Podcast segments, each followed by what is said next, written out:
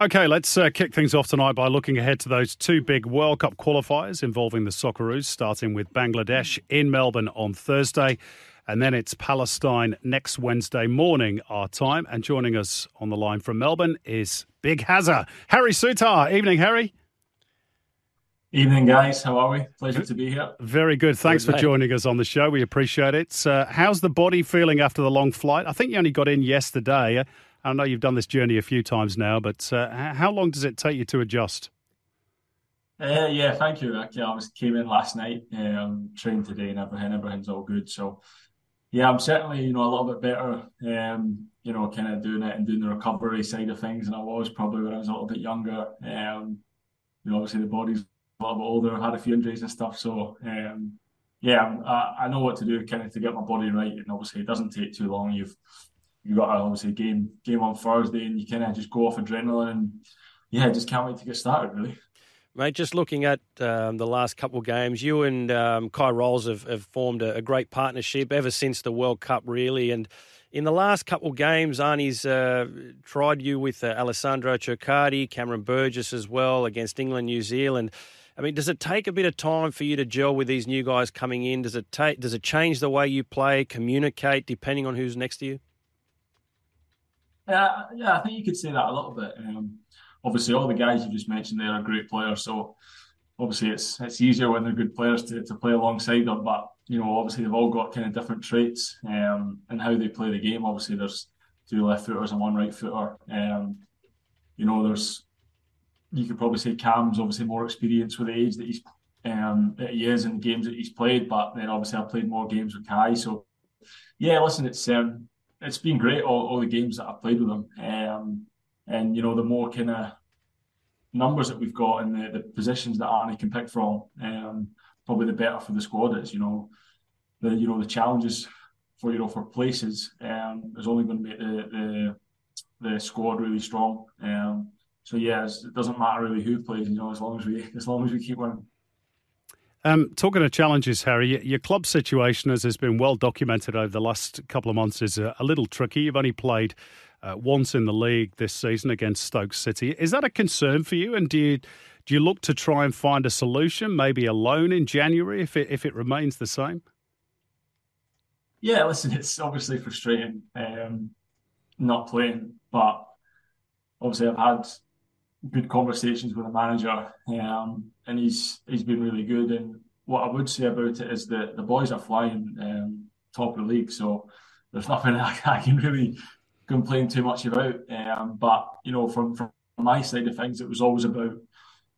I know I didn't have to let the manager know, but um, to be just 100% ready when called upon, obviously, to keep training levels high, um, you know, to be in a really good, you know, shape body wise, be fit, um, and just be ready when asked upon. Um, obviously, I'd like to play more, um, but that's that's his decision, and they're doing really well at the moment in terms of being top of the league. So it's not one that I could really, you know, argue about. Um, but yeah, listen, we'll, we'll, see what happens. I know there's still a lot of games to go um, in the season. We've only played, I think, it's 16 out of 40 something odd games. So yeah, there's still a lot of games to go, and yeah, we'll, we'll, we'll just see. But it's obviously, it's nice to have the, the Australian games that you know I, I'm not just sitting there playing no games. I've I've had the the the games with the national team, um, and you know a couple of games this season. But yeah, we'll we'll, we'll cross that um, bridge when we come to it. Certainly. Mate, just bringing it back then to the Socceroos and, and, what you mentioned there, does, you know, when you're going through tough times like these, a lot of players, you know, over the years have always mentioned that the Socceroos and coming back, uh, you know, to be amongst uh, this group and the boys is always a, a bit of a relief and, and, a safe place, somewhere you can just get that confidence back into your game. Is, is that how it feels coming back to, to play these games? Yeah, 100%. Um, I think in training today, you know, we mentioned that after training, just the, energy levels again just so high. You know, the camaraderie that we have between us as players and, and staff as well is is so good and it's just so unique and it's just a pleasure to be a part of. To be honest with you, mate, um, it doesn't get any different from when I first got called up to now. It's, it's probably even gotten stronger. Obviously, as my roles kind of changed in the team to being uh, kind of youngster to to one of the more experienced ones now. So yeah, it, it, when it comes around, you just kind of get more and more excited. Obviously, when you when you get the text through that you've been you've been called up, and then you know you get your information about your flights, what time they are. You just get more and more excited as you know each day comes. Um, and yeah, when you meet up with the boys and and see everybody, and I always say as well, you know the staff members are huge here, um, not just the coaching staff, like the backroom staff as well, in terms of the energy they bring and you know everyone's just just got such good mateship and friendship. Um, and yeah, like I said, it's just a pleasure to be a part of. So you've got these two World Cup qualifiers. Uh, Bangladesh uh, up first. With respect to them, they're probably one of the minnows of world football. Is is complacency the only danger for this game in Melbourne? No, there's listen.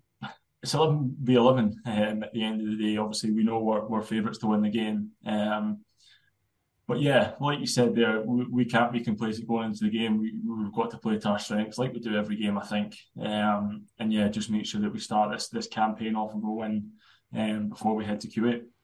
And mate, the expectation uh, on the off the back of these games will be that you boys will win, and, and I'm sure within the group as well that you'll win comfortably an area of concern, and, and not real concern, but just you guys have scored a lot of goals from set pieces and trying to get, get them, which you yourself have contributed, trying to get the boys into more scoring opportunities, in particular for these games, uh, scoring goals a bit more freely. Is that is that a focus of these uh, couple of days that Arnie has to work with?